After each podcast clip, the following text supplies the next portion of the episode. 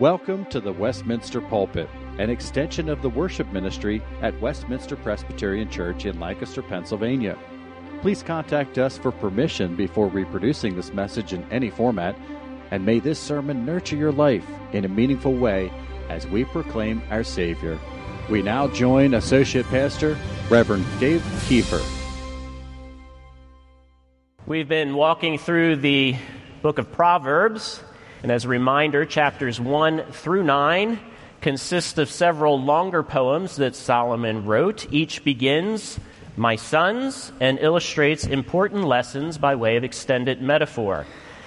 But in chapter 10 and through the rest of the book of Proverbs, the extended metaphors are replaced by pithy statements. Unlike chapters 1 through 9, when you read the rest of Proverbs, it's nearly impossible to anticipate what's next. The subject matter changes nearly every verse. And some commentators suggest that this format reflects how life is lived. We deal with multiple issues every day, even every hour. And so we face issues in Proverbs as we do in real life, just as they come. And this morning, the issue we're, we're going to look at is the issue of planning and decision making. Two key questions What plans should I make when I have so many good options to consider? Secondly, how, how, do I know what decision to make when the rules don't help me very much? See, we can decide to do many different things, and none of those decisions break the rules. And it's this type of situation for which Proverbs was written. For when the rules are insufficient, when the rules just don't give us enough clarity as to what the right answer is. For example, there are just a few rules in the Bible about biblical marriage. Biblical marriage is to be between one man and one woman. And if you're a Christian, you are to marry in the Lord another Christian. But that doesn't tell you a whole lot. I mean, it doesn't tell you who exactly you should marry or if this person is a good fit for you or when you should get married.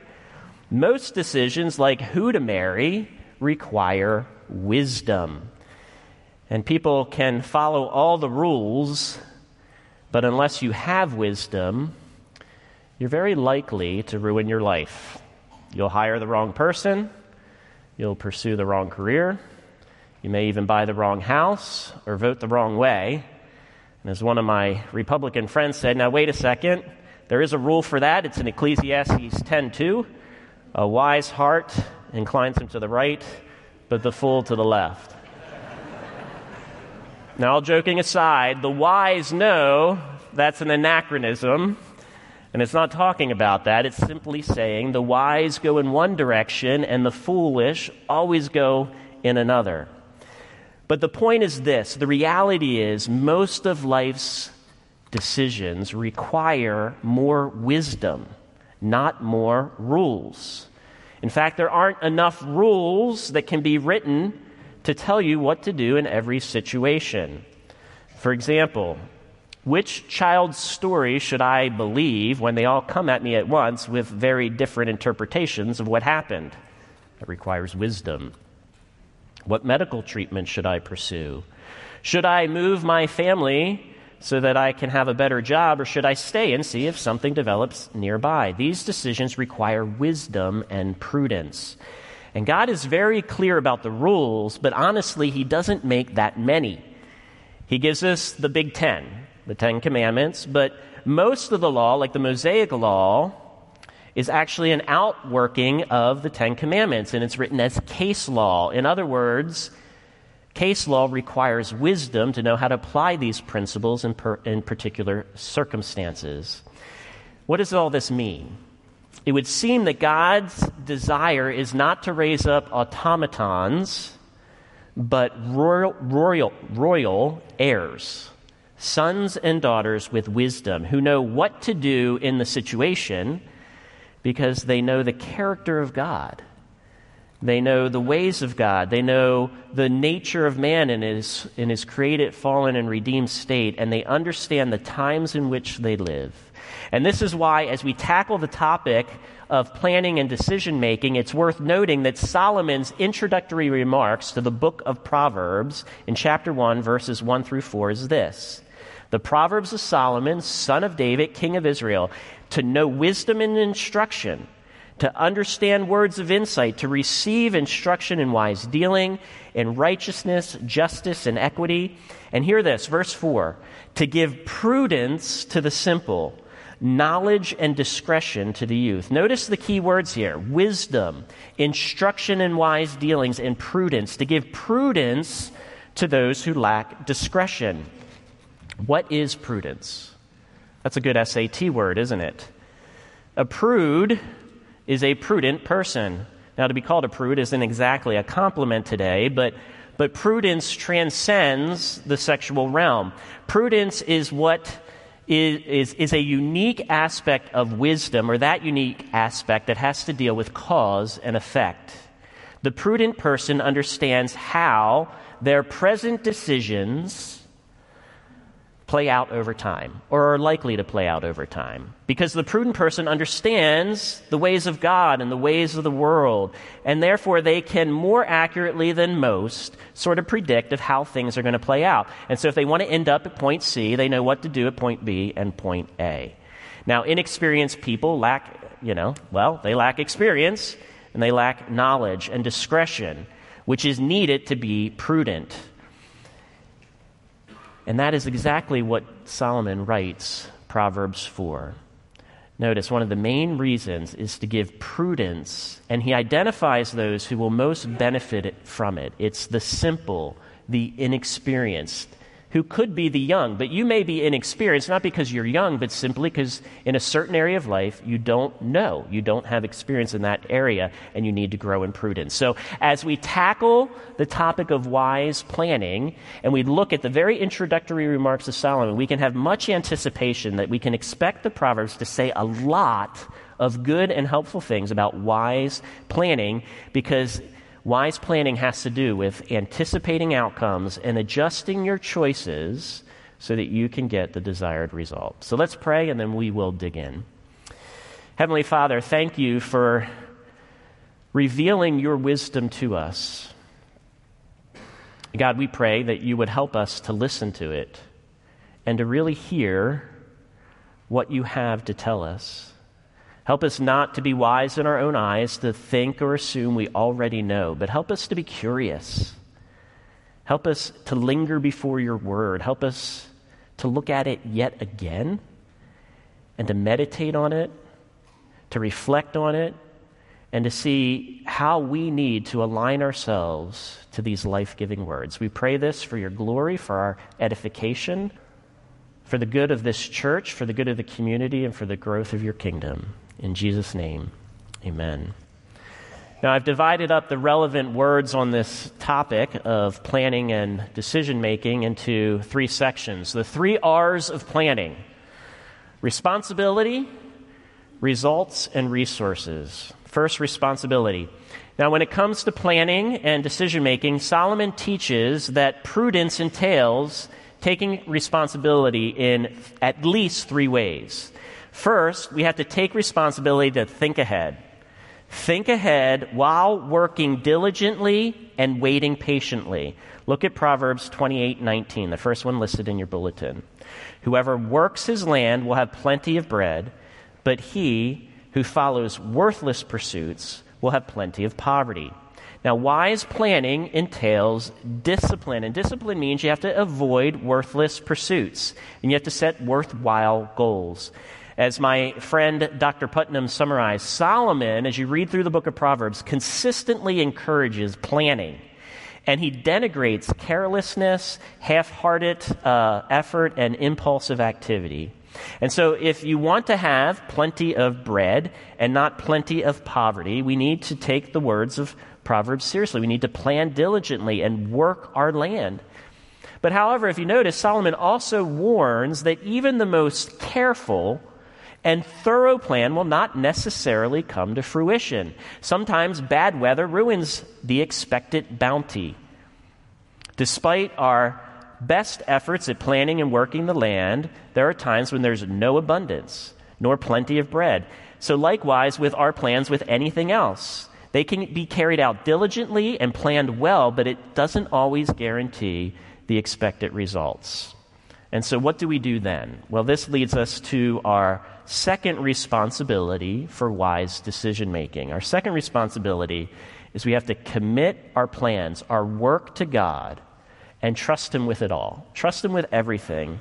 Trust God to adjudicate your methods, your motives, as well as to sovereignly oversee and establish the results. Look at Proverbs 16:3 and 19:21.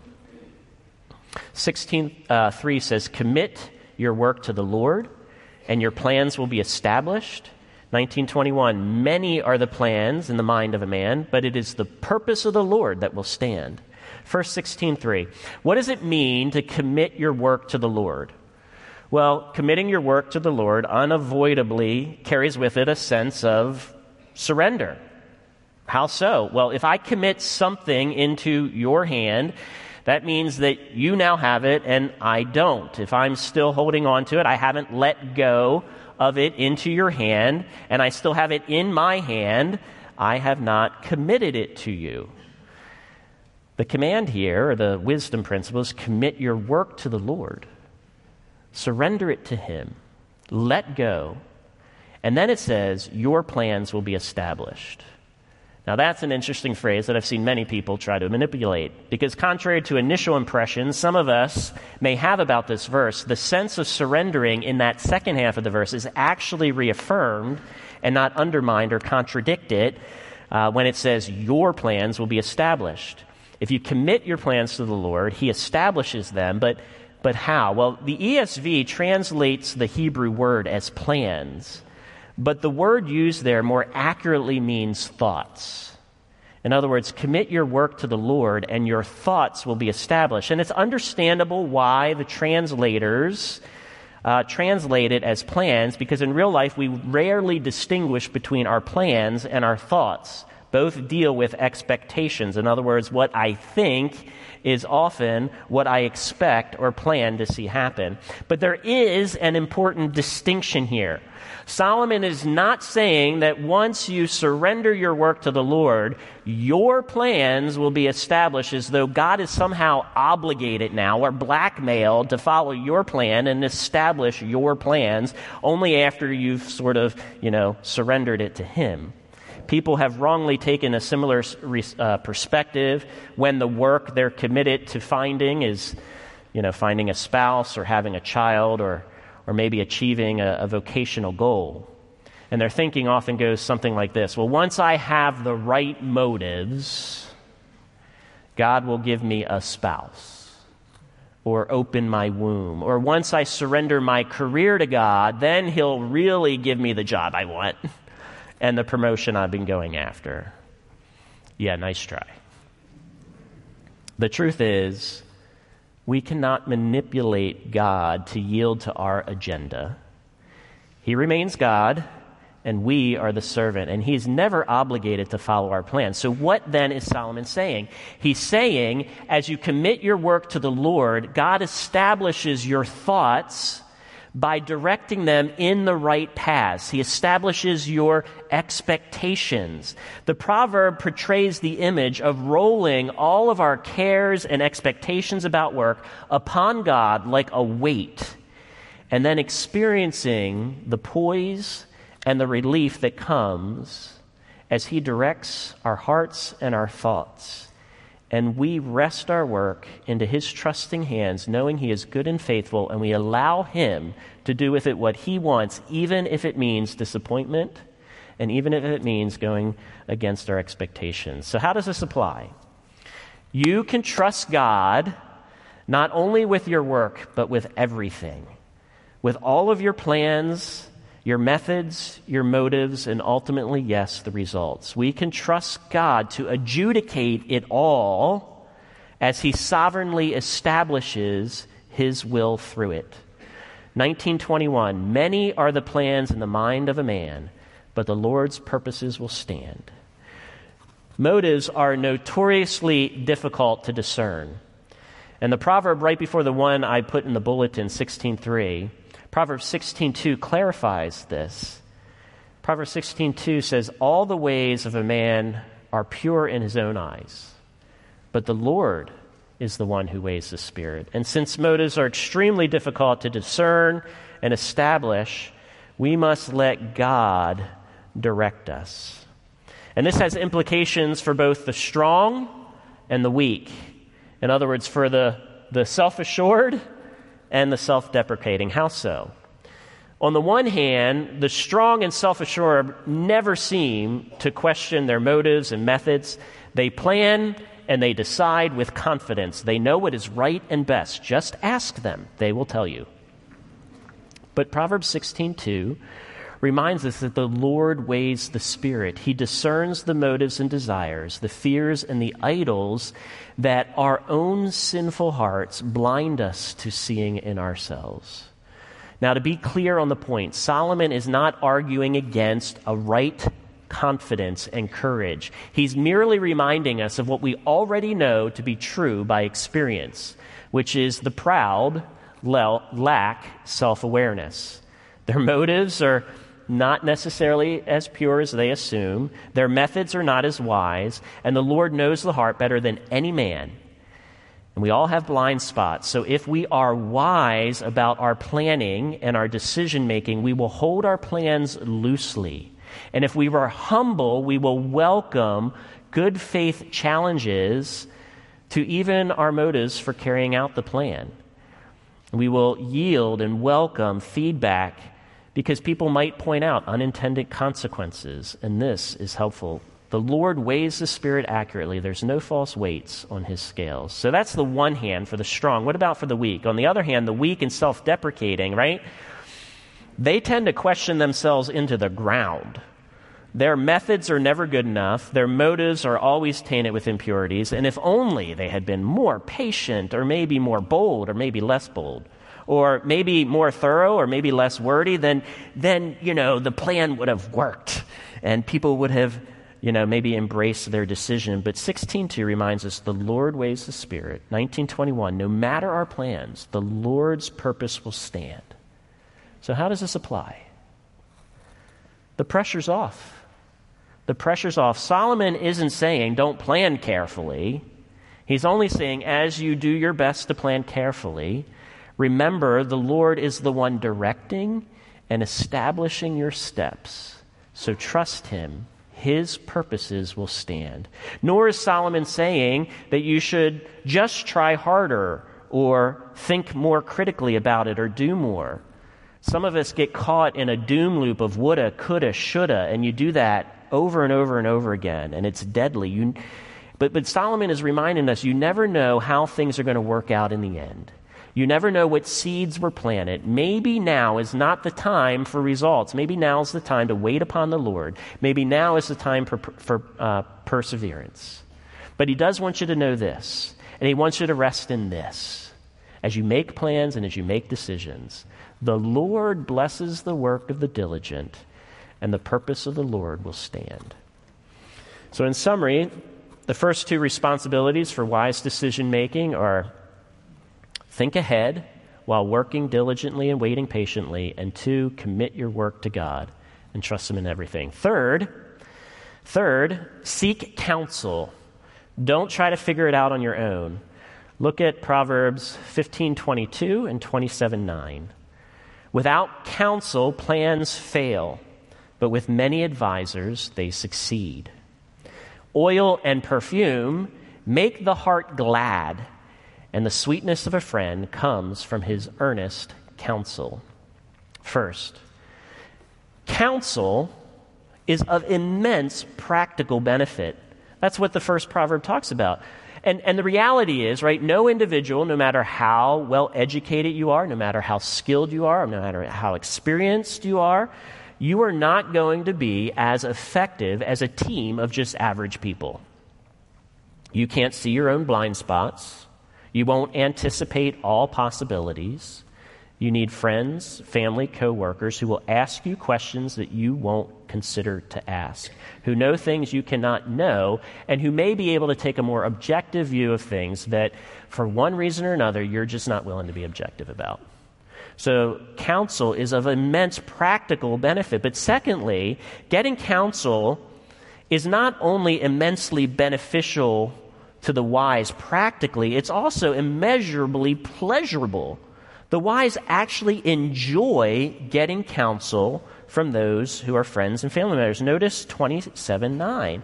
It makes their heart glad as with oil and perfume. See, because through the counseling, they, they grow and enjoy their friendship and they experience their friend's interest and care and love for them.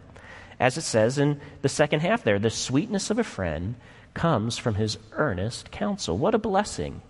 So there's the responsibilities for planning and making decisions. Think ahead while working diligently and waiting patiently. Commit your work to the Lord. Trust Him with everything. And three, seek counsel. Don't try to figure it out on your own.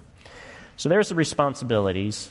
What about the results? The results of planning. Well, let's take a side by side look at the impact of planning and decision making for two groups of people for the wicked and the righteous. And as we do, we will see that appearances don't always match reality. And the short term benefits must be differentiated from the long term benefits. First, appearances versus, versus reality. 10.3. The Lord does not let the righteous go hungry, but he thwarts the cravings of the wicked. 1024. What the wicked dreads will come upon him, but the desires of the righteous will be granted. Now, let me mention one more that we didn't have room to put in your bulletin. 10.2, which is right before 10.3, says this Treasures gained by wickedness do not profit, but righteousness delivers from death. So there's two sides of the coin here that we need to understand. First, the side of promises. The promise is for the righteous, right? The righteous won't go hungry, the righteous will have their desires fulfilled, and the righteous will be delivered from death. But notice also the other side of the admission, right? The admission. Notice Solomon admits the wicked can and do obtain treasure, and they gain it by wickedness. All kinds of valuable treasure wealth, maybe status, comfort, security, acceptance. It's not just the big baddies like the Russian oligarchs and the billionaire playboys that do this, but it may be just the the rich, good looking neighbor that lives right next to you that cheats on his taxes and on his spouse. Or maybe it's the coworker who gets promoted after turning a blind eye to some unethical practices in the office.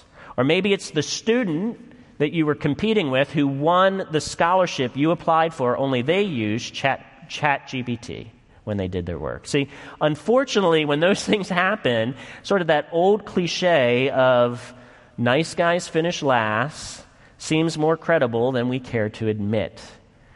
And we start to feel like Asaph from Psalm 77. We're left wondering if all this hubbub about integrity is really worth it.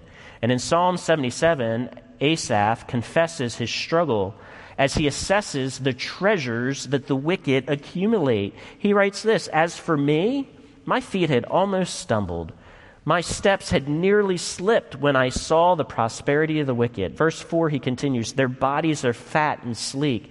Verse 5, they're not in trouble as others are, and they're not stricken like the rest of mankind. And skipping down to verse 6, pride is their necklace. Verse 7, their hearts overflow with follies. Verse 8, they scoff and speak with malice. By all appearances, Asaph is saying the wicked can look like they're faring much better than the righteous. But Solomon cuts through the smoke and mirrors, saying, Yeah, that is the appearance, and I admit that is the case. But don't you believe it for a second that they're getting away with anything. If you could only see the big picture, you'd know that nothing could be further from the truth. And he reminds us in 10:2, treasures gained by wickedness do not profit. 10:3, the Lord thwarts the cravings of the wicked. 10:24, the wicked dreads what what the wicked dreads will come upon him, but what the righteous desire will be granted. See, if you've ever worked much with fools or been a fool yourself, you know that when you're in that certain state of mind, you actually work pretty hard to be ignorant of impending doom or consequences because ignorance is bliss, right? It's not just the Bernie Madoffs of the world that bury evidence of impending doom, right? It happens in smaller ways every day, right? In the student that boasts in their ability to pull off an all nighter just as well as if they had planned ahead, right? In the gossip who strives to control the narrative with their tales of woe, right? Or in the porn addict who tells themselves repeatedly it's not hurting anyone, even as their ability to sustain real intimacy with real people wanes more and more with, each passing day. See, appearances are not all reality. We can see through others' deception. Appearances are not always reality, especially when it comes to the flourishing of the wicked. The Lord will always thwart the craving of the wicked. And Proverbs 10:28, which is not listed here, says it even better. It says this The hope of the righteous brings joy, but the expectation of the wicked will perish. C.S. Lewis illustrates an important difference between appearances and reality in his fictional story, The Great Divorce. If you've never read it, I encourage you to. I'm reading it through with some young men in our church right now. But the story is about a group of dead people from hell who, are given the opportunity, they're allowed to take a bus ride to the outskirts of heaven. It records their experiences. Now, Lewis not only illustrates through this very clever story the willful ignorance and stubbornness of a hard heart that refuses to forsake their folly, but also how the cravings of the foolish and the wicked will be by nature unavoidably and necessarily thwarted, so that what they dread actually comes upon them, while the desires of the righteous, however frustrated initially, are by nature ultimately granted. He writes this What mortals misunderstand is that they say of some temporal suffering, no future bliss can make up for this, not knowing that heaven, once attained, will work backwards and turn even that agony into glory. And of some sinful pleasure, they say, Let me have but this and I'll take its consequences, little dreaming how damnation will spread back and back into their past and contaminate the pleasure of sin. And both processes begin even before death. See, unrepentant sinners cannot long enjoy their ungodly plans, their decision to align with their flesh, with the world, with Satan. It is a fool's errand. They're strategizing to ensure that they get what they want, no matter the cost, will prove their undoing. Their addictions and idols will betray them as their desires increase more and more for what they must have, and their satisfaction decreases over what they already do have until until they are enslaved and they become a ghost of the person they once were, were no longer enjoying the idol, the thing, or the person, or the accomplishment that they couldn't go without. Whereas the righteous who fear the Lord in decisions big and small, and they posture themselves toward God as they turn away from the seductions of the flesh and the world and Satan, as they surrender the idols of the heart to satisfy themselves with the spring of living water, they will increasingly and ultimately see that every hardship, every trial, all pain for the righteous will be reframed by their alignment with God and His purposes for them in Christ. They will truly see His hand was there sustaining them through it all, protecting and providing and changing them, strengthening them. And that's why Lewis adds the good man's past begins to change so that his forgiven sins and remembered sorrow take on the quality of heaven.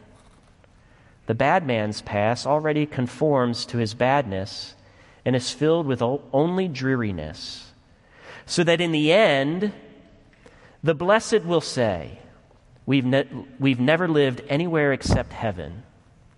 And the lost will say, We were always in hell and both will speak truly. Do you see what Lewis is saying here? He's cleverly illustrating the difference between appearances and reality. But there's more. It's not just the difference between appearance and reality that Solomon wants us to see. He wants us to see a distinction between the short term benefits and the long term benefits. And Solomon drives home this point in the next verses. Look at 10.7 and 10.25. Short term versus long term benefits. The memory of the righteous is a blessing. The memory of the righteous is a blessing.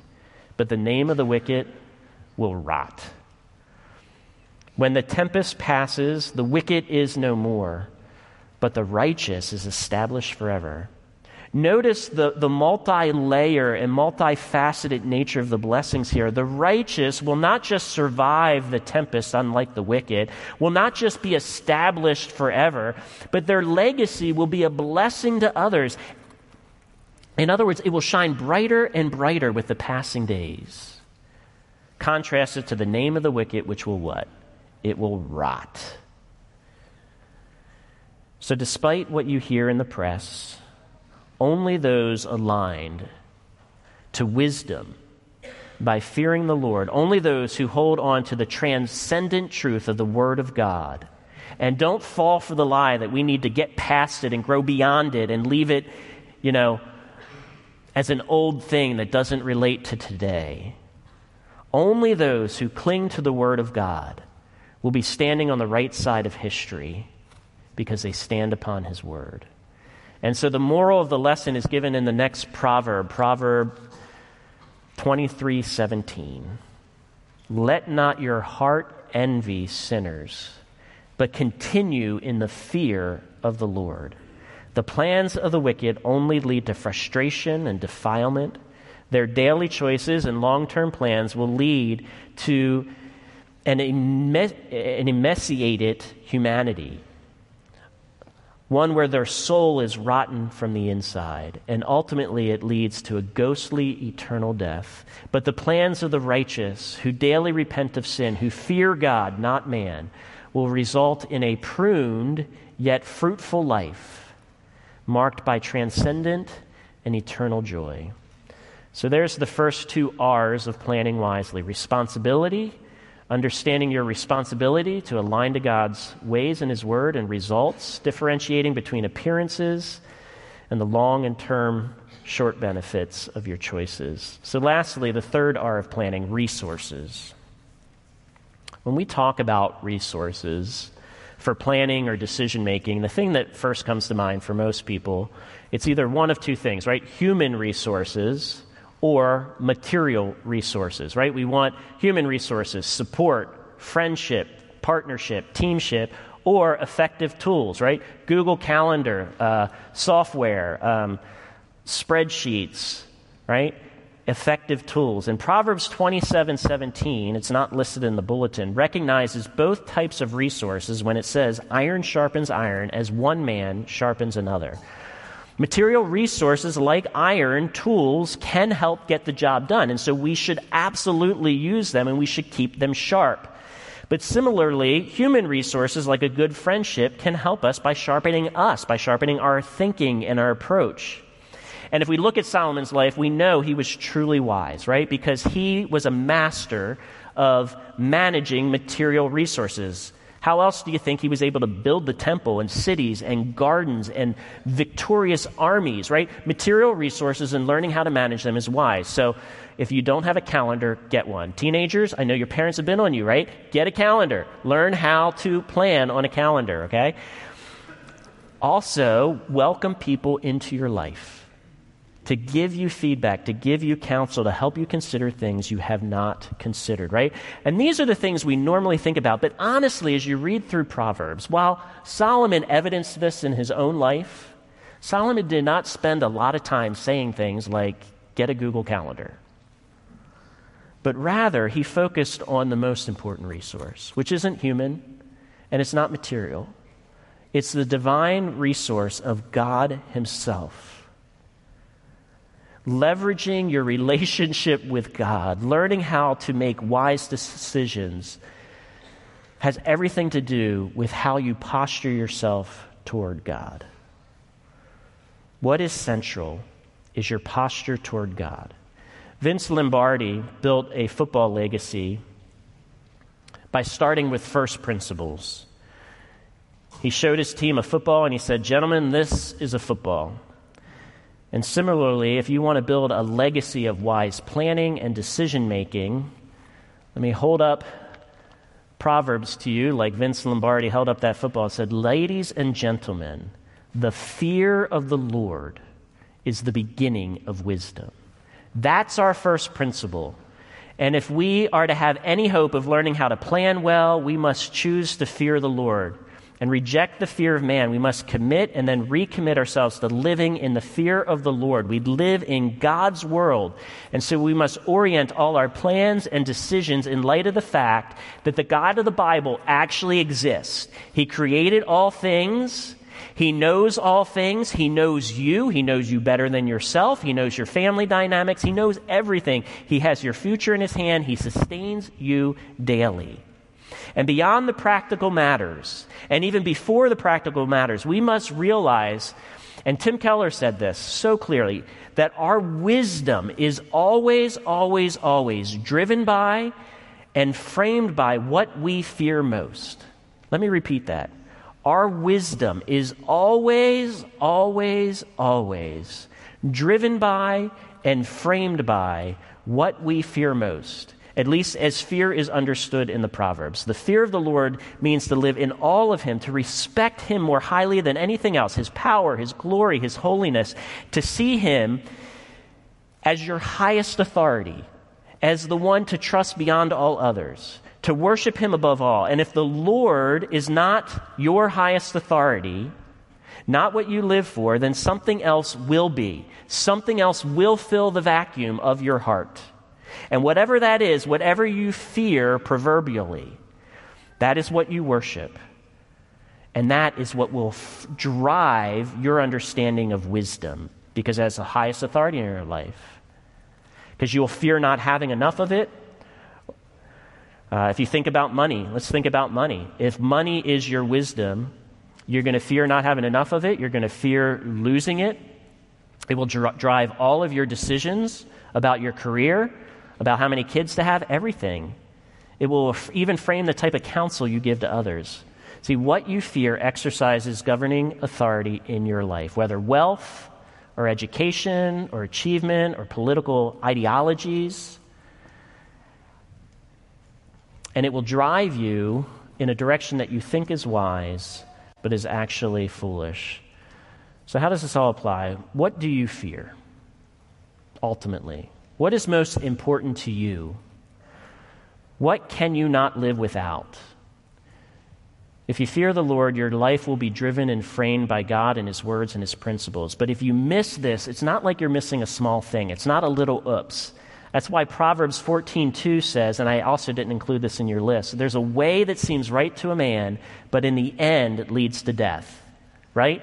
If reputation, if success in the workplace is your most important thing, you will pursue things that seem absolutely wise, but in the end, it will lead to destruction. You'll probably burn out, you'll probably ruin your family. But if you walk in the fear of God, you will know better when to keep your mouth shut and when to open it up. But if you walk in the fear of man, you will not have that wisdom. You'll probably keep quiet when you should speak up, and you'll probably speak out boldly with the crowds when you should be suspicious and speak slowly and nuanced. See, what we most fear really directs our plans and decisions. And that's why the, the resource here and these questions I just want us to read through and reflect upon about how the Lord is our greatest resource. Not to be manipulated, of course, He's still God. But in the fear of the Lord, 1426, one has strong confidence and his children have refuge.